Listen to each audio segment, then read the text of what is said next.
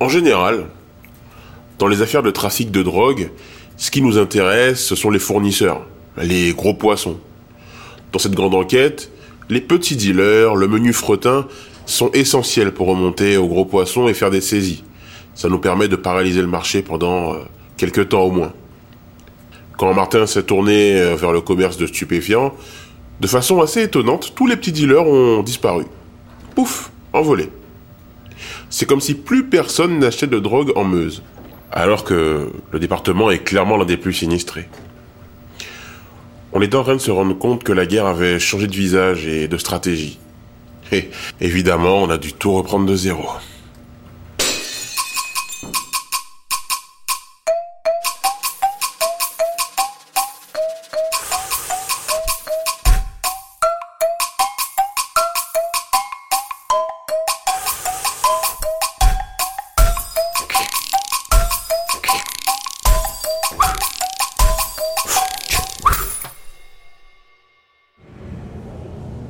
Notre projet de bœuf miracle, on avait un problème majeur.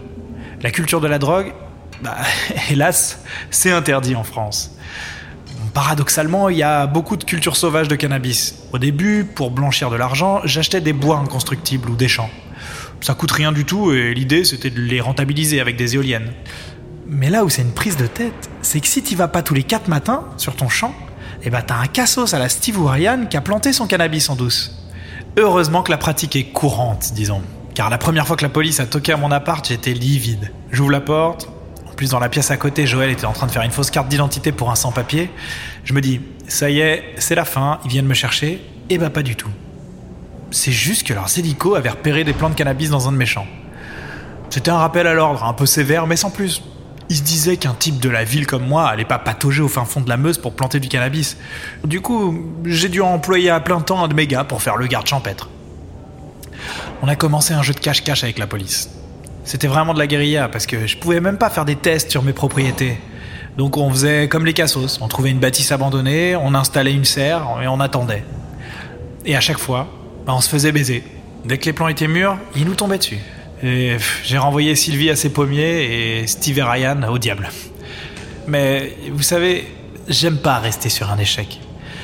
Comme je payais un mec à plein temps pour pas que j'ai du cannabis dans mes propriétés, bah, je me suis rapproché de la police. Et à ce moment-là, la police était plutôt mon ami parce qu'il y a pas mal de chasseurs et que j'étais pas le dernier à payer des tournées au rallye de la chasse. Je leur ai dit, les gars, j'en peux plus de ces plantations sauvages. C'est quoi votre truc pour les trouver? Et un mec des stupes m'a invité dans leur labo perso. C'était très technologique.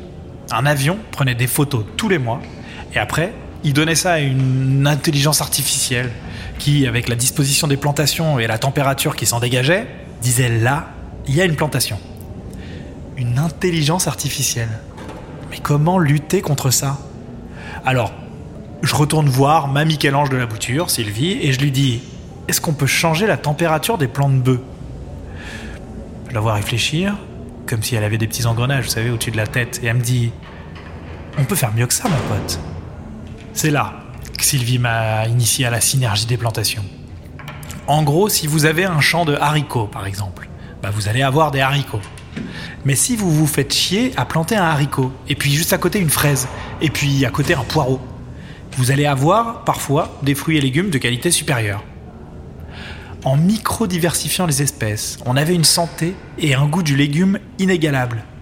Le rapport avec la température? Ben si vous plantez du cannabis sous un mirabellier, et Dieu sait qu'en Meuse on a des milliards de foutus mirabelliers, l'avion, il va pas le voir, le cannabis, sous la frondaison du mirabellier. Mais le cannabis va aussi manquer de lumière. Sauf si on plante l'un et l'autre au bon moment. On avait trouvé l'astuce. Michel-Ange n'avait plus qu'à peindre notre chapelle Sixtine de Ganja. On a commencé à faire des tas d'expériences de synergie de cannabis.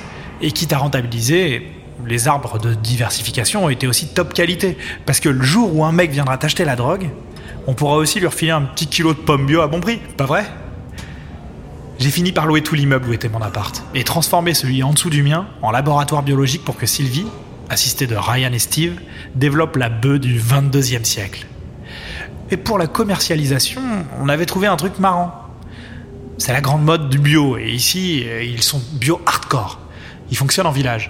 En gros, Dans un village, tu as un apiculteur, un brasseur et un éleveur. Ils vont livrer tous leurs produits au bord du coin et les gens se fournissent là-bas directement. Donc, on a commencé à livrer nos produits pommes bio, haricots, groseilles, fenouil. C'était pas simplement des produits bio, c'était des produits issus de la synergie avec le cannabis. Ils étaient à tomber. Et bien sûr, on vendait ce qu'on appelait le fuseau lorrain végétal, qu'un policier aurait pris pour un saucisson pour les végétariens, et qui était ni plus ni moins, il faut le dire, hein, qu'un gros rouleau de bœuf. Et les vendeurs, Babos Hardcore, étaient nos premiers clients. Les consommateurs de drogue ont besoin de manger comme nous tous, et donc euh, ils tombent tôt ou tard sur notre fuseau entre deux barquettes de groseilles. Et une fois que vous avez goûté à la bonne ganja maison d'Ornain, impossible de revenir au truc coupé vendu au coin des rues. Surtout que comme on se faisait de la maille sur les fruits et légumes, on pouvait casser les prix.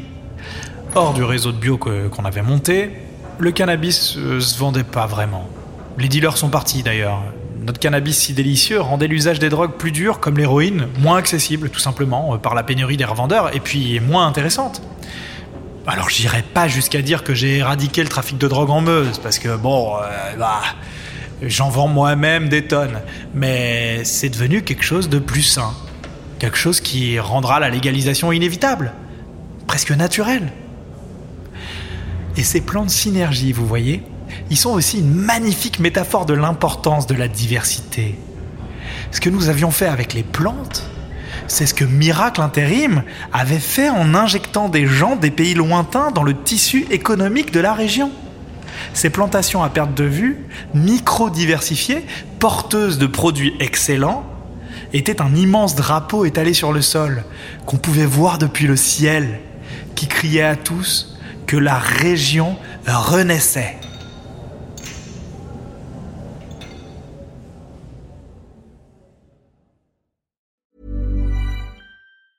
Planning for your next trip? Elevate your travel style with Quince. Quince has all the jet setting essentials you'll want for your next getaway, like European linen, premium luggage options, buttery soft Italian leather bags, and so much more. And is all priced at 50 to 80% less than similar brands. Plus, Quince only works with factories that use safe and ethical manufacturing practices. Pack your bags with high-quality essentials you'll be wearing for vacations to come with Quince. Go to quince.com slash pack for free shipping and 365-day returns.